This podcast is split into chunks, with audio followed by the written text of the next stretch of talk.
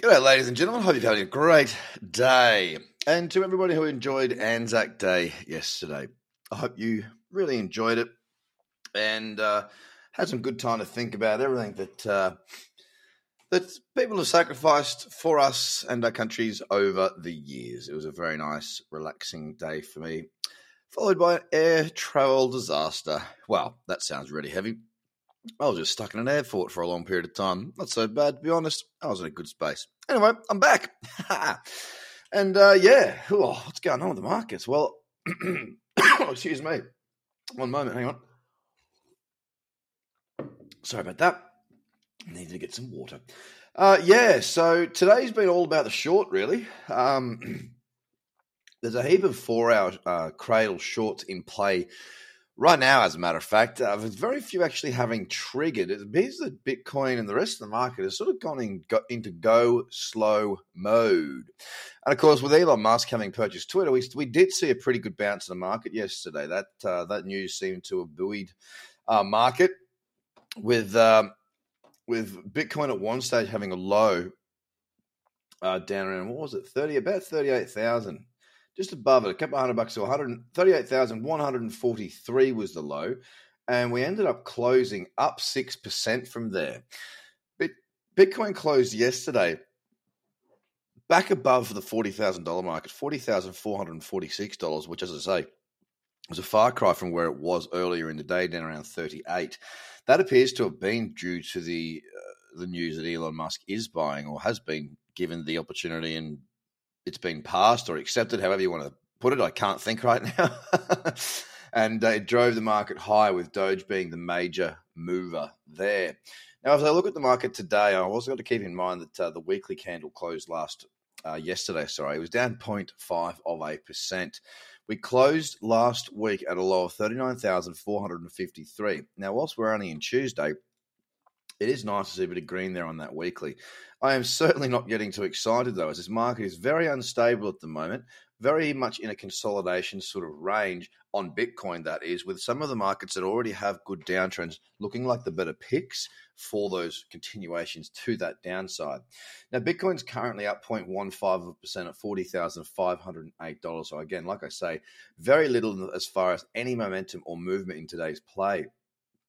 Ethereum did the same yesterday, closed up 3% at 3008. It's now currently at 2995 just below that $3,000 handle, which has been a bit of a staple over the last few weeks. It seems to have been the, the point of which um, Ethereum has been holding, much the same as Bitcoin at 40,000. We're down 0.34 of a percent now.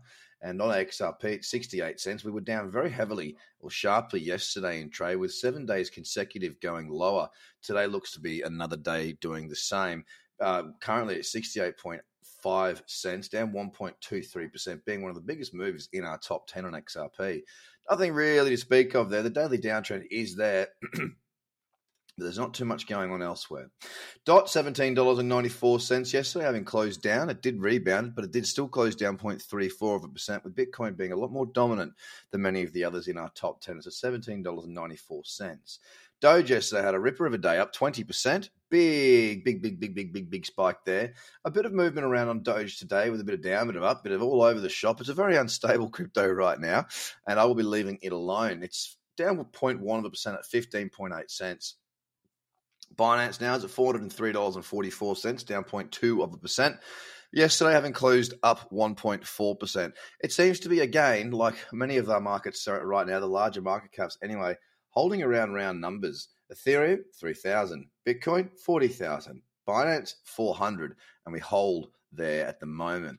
On a Cardano, which is sitting at 88 cents after rebounding yesterday and closing up 1.43%. It's come off 1% today. Nothing really to speak of there on Cardano, to be honest. It's not the best looking trend. It had a it had a really nice four hour downtrend until yeah, it took yesterday's bounce. It really it came outside. It was just just a bit too deep on the pullback, so I'm going to have to leave that. Solana's at hundred dollars and sixty six cents. Another one of my major market caps that are holding around the round number $100 being that on Solana. Yesterday, we did close up on Solana 1.8%. We're down 0.3 today at $100.68. AVAX closed up 2%. on the nose yesterday. It's now down 0.88% today, 72.26. Nothing to speak of again, except for maybe the eight hour. The eight hour does have a bit of a bearish candle starting to show there. And finally, in our top 10, we're on to Luna. It's at $96.06, down 0.9% today. However, last or yesterday's trading day did see close up 7%. It's uh, it's not got it too much further to get itself into an uptrend. All need, all it needs to do is break above ninety nine dollars forty six, and then we'll have a daily uptrend. We'll see if we can get there. But across the rest of the market, like I said before, it really is all about the shorts. It's about uh, taking those four hour plays. And in the next hour or so, we are also going to see options there that are going to be presented to us on the eight hour more than likely. So keep a very close eye on those higher time frames and just wait and see if you can get an order in there. There's plenty of options around. I mean, Ethereum Classic's another one where we do have a lovely downtrend, sustained move on the daily as well. It looks like it may be just, what's the low there? 33, 37.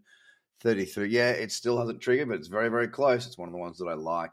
But anyway, ladies and gentlemen, I am back in the driver's seat. I hope you had a fantastic break over Easter and Anzac Day, and I'll be back with you again tomorrow. Don't forget, in the description of this podcast, you'll find access to tradercobb.com where you can get your free Become a Trader course and also save yourself a heap of money on your trading fees. So go and have a look at that.